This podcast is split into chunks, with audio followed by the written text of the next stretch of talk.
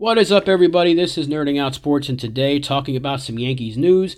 Zach Britton is officially back for the next two years. The Yankees exercised his team option for 2021 and 2022.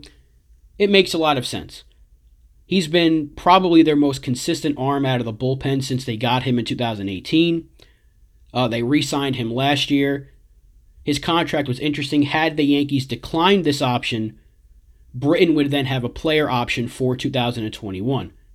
But they made things simple and just extended him, or not extended him, they exercised the option, so he's back for the next two years. And this comes with a very interesting bullpen market in free agency.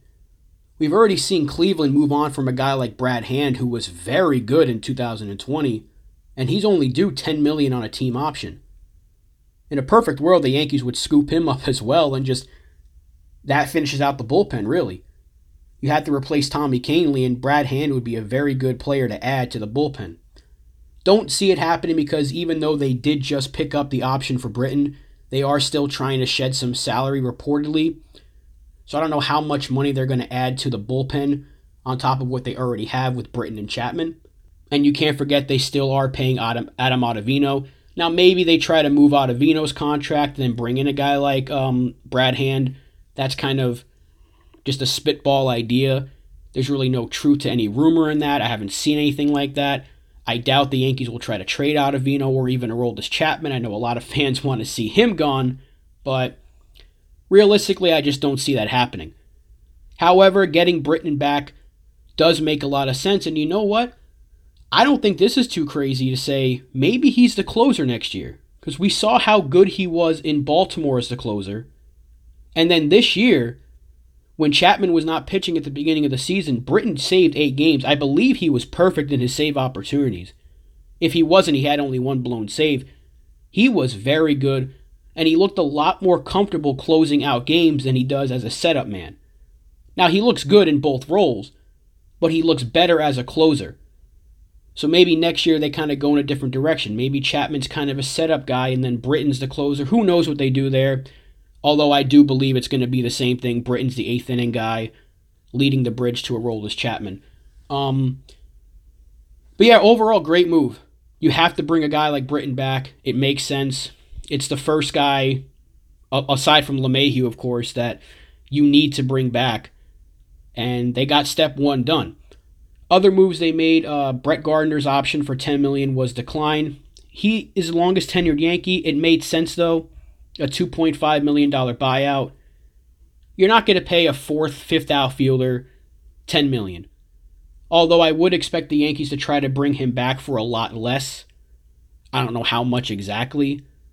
Maybe like five, six million, something along those lines. Because as we've seen the last couple of years, he's the only one that seems to stay healthy.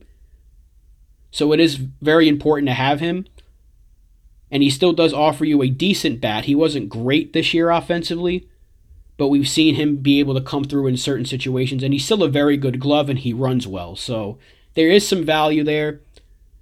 And I think if you want to take one more run at a world championship, you get him back to another one year deal and see what he can give you as, you know, the fourth outfielder, fifth outfielder off the bench. That was going to be his role this year. But of course, the injuries made him play as many games as he did, and I still don't agree with him playing as many games in the playoffs. Even though he hit well in the postseason, I wanted to see Clint Frazier out there, and it does seem like Frazier has taken over that left field role going into 2021.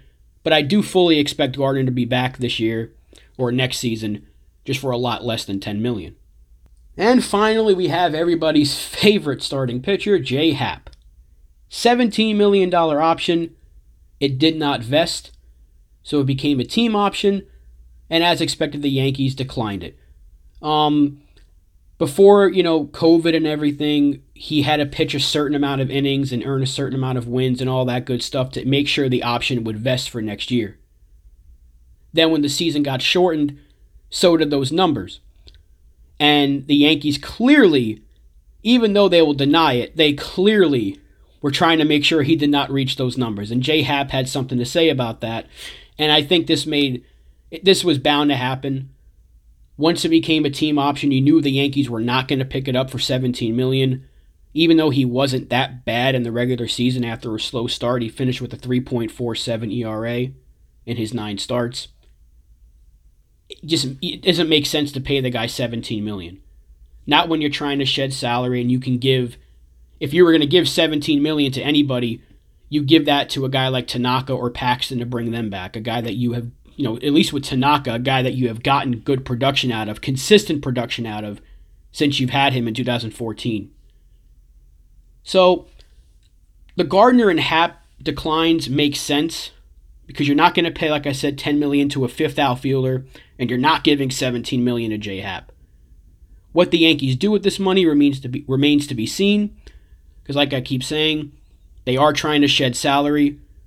So I'm still I'm not expecting a big splash. Hopefully the next step is to bring back LeMahieu and then see what happens from there. And then go into the starting pitching market, whether that be a trade or a free agent signing. So let me know what you guys think in the comments. Do you like the fact that Britton is back?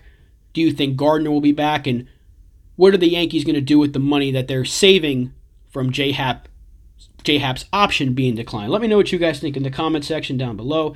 Thank you for watching. Thank you for listening. I will see you guys next time. Let's go Yankees. Peace out.